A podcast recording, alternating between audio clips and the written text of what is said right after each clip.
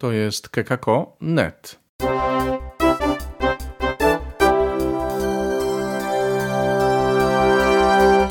Międzynarodowy Kongres Koinonii Jan Chrzciciel. Praga 2019. Chrystus zmartwychwstał, witajcie. Po raz drugi chcemy się dzisiaj z Wami dzielić e, materiałami nagranymi podczas jubileuszowego kongresu w Pradze.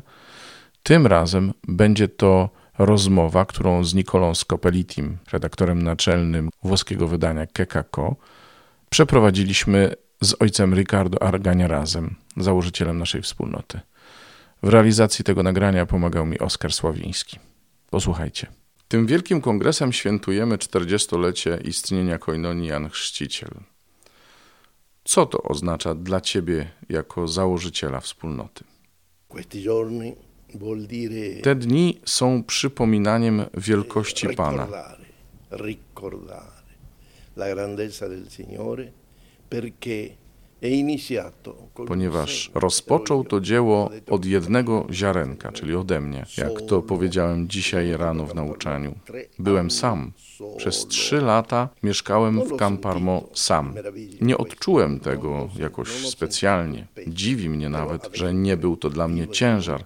Dopiero żyjąc we wspólnocie zdałem sobie sprawę, że to musiała być interwencja Pana, że nie czułem się źle przez te trzy lata samotności. Patrząc na to, jak wspólnota rozpowszechniła się po całym świecie, nie mogę powiedzieć nic innego, jak tylko to, że jest to dzieło Pana. Dlaczego? Dlatego, że ja nie jeździłem po świecie, żeby tę cudowną rzeczywistość rozpowszechniać. A mimo to, koinonia dzisiaj istnieje na całym świecie, na pięciu kontynentach, nawet w Chinach. Tak więc dla mnie jest to cudowne działanie Boga, który posługując się ubogimi narzędziami, które są prawie niczym, dokonuje cudu i w tym najbardziej widać wielkość Bożego działania. Bo posługując się prostymi narzędziami, takimi jak ja albo inni, których poznałem na początku, to naprawdę były bardzo mizerne narzędzia, Pan dokonał takiego cudu, jakim jest koinonia Jan Chrzciciel. Dzisiaj śpiewamy pieśń na cześć Bożej Opatrzności, która z niezwykłą maestrią rozkrzewia swoje dzieło. Tę wspólnotę, która ma rozpowszechniać dzieło nowej ewangelizacji. Patrząc na historię koinonii z perspektywy naszego proroctwa, Wyobrażam sobie, że na początku mogła towarzyszyć ci jakaś niepewność albo wątpliwości. Jak to się rozwijało w Twoim sercu? Kiedy otrzymaliśmy proroctwo, a było to w sierpniu 78, Muszę wam powiedzieć, że ja wtedy w ogóle go nie rozumiałem. Powiem więcej, ja je uznałem za piękne słowa i tylko tyle, bo naprawdę dopiero na podstawie faktów, chcę to mocno podkreślić, zrozumiałem treść tego proroctwa. Per esempio, jest tam na przykład mowa o nowym powołaniu. Ja myślałem, że chodzi o głębiej przeżywane powołanie kapłańskie albo zakonne, a absolutnie tak nie jest. Dopiero jednak fakty pokazały mi, że chodzi o coś nowego. To miało być coś zupełnie nowego, więc nie chodziło o, nazwijmy to, klasyczne powołanie kapłańskie albo zakonne, tylko głębiej przeżywane. To nowe powołanie odnosiło się przede wszystkim do charyzmatów. Pokazały mi to fakty, których doświadczyłem, żyjąc w Koinonii.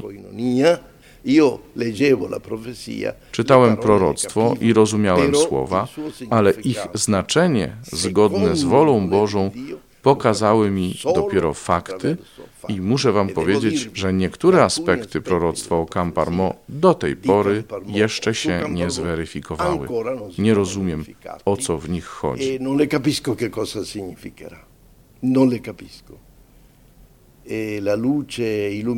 Nie rozumiem na przykład takich słów. Światło rozjaśnia Twoje ciemności. Do końca tego nie rozumiem.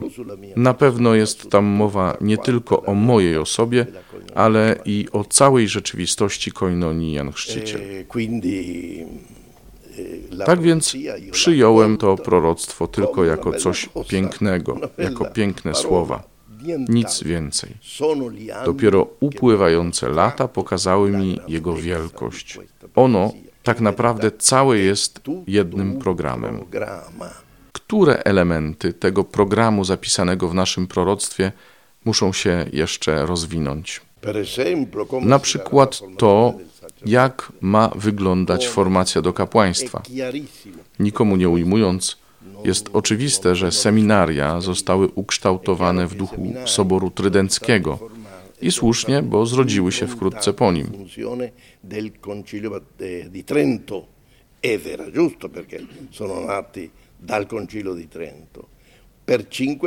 Przez pięć stuleci seminaria formowały księży w pewien określony sposób. Dzisiaj potrzeba nowych metod. Pamiętam pewnego biskupa, który powiedział mi: Ojcze, ojca wspólnota posiada to, co jest potrzebne, aby odpowiedzieć na potrzeby współczesnego człowieka. No więc czekamy jeszcze na to. Wciąż nie mamy do końca ukształtowanej struktury formacyjnej do kapłaństwa.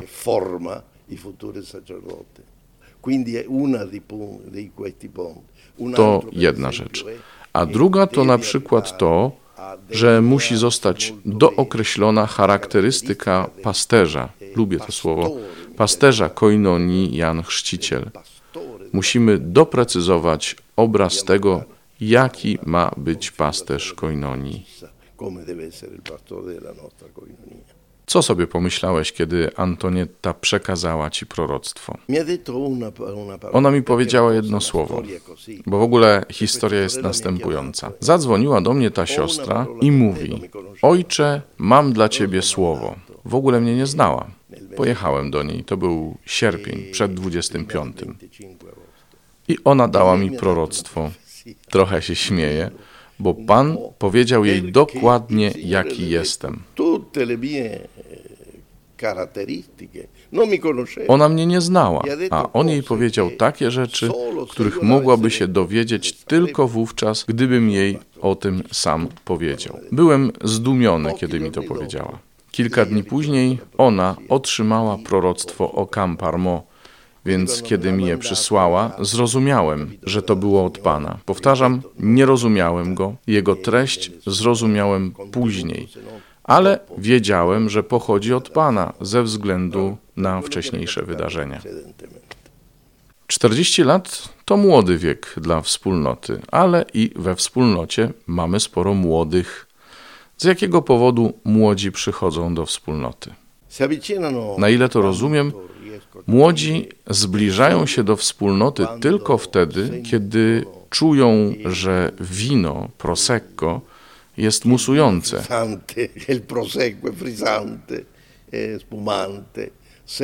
Czują te bąbelki życia, to wrzenie wody. To ich przyciąga.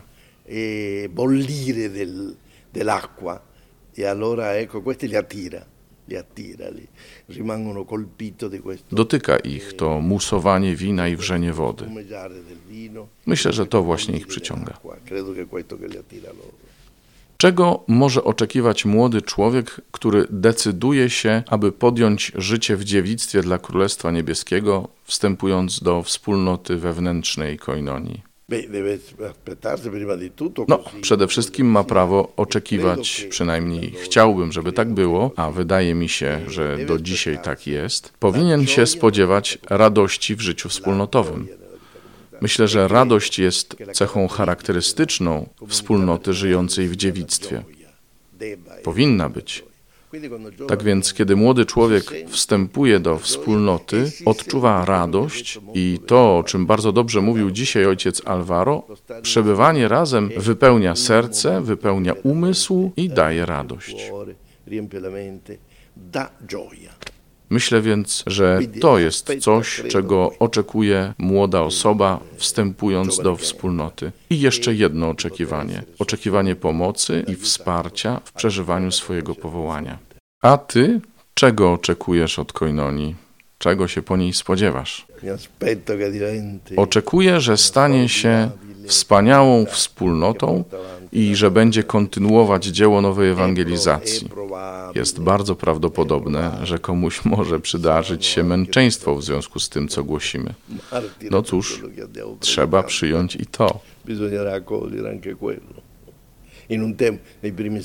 W pierwszych wiekach Kościoła wielu dążyło do męczeństwa, bo uważano je za wielką, jakby to powiedzieć, nagrodę, ponieważ ten sposób można było upodobnić się do Jezusa, który oddał za nas życie. Dzisiaj już tak nie jest, ale naprawdę, jeżeli mamy przynosić światu Jezusową perspektywę, a jesteśmy Janem Chrzcicielem, który był obrońcą małżeństwa, jeśli więc mamy być kontynuatorami tego dzieła, to spotkamy się z wielką krytyką i tak dalej, tym podobne. Dalej oczekuję, że koinonia będzie wspólnotą zjednoczoną, niosącą nową ewangelizację i nowe powołanie. Oczekuję nowych, wartościowych i świętych pasterzy o wielkiej wizji, żyjących w głębokiej komunii z Jezusem. Dziękujemy naszemu założycielowi, mówił ojciec Ricardo Arganiaras. Przypomnę, że rozmowę prowadziliśmy razem z Nikolą Scopelitim, redaktorem naczelnym włoskiego wydania KKK. W realizacji nagrania pomagał mi Oskar Sławiński. Tyle na dzisiaj. Dziękujemy, że nas przyjęliście. Pamiętajcie o subskrybowaniu podcastu i słuchajcie nas, piszcie do nas. Redakcja małpa.kk.net. Do usłyszenia.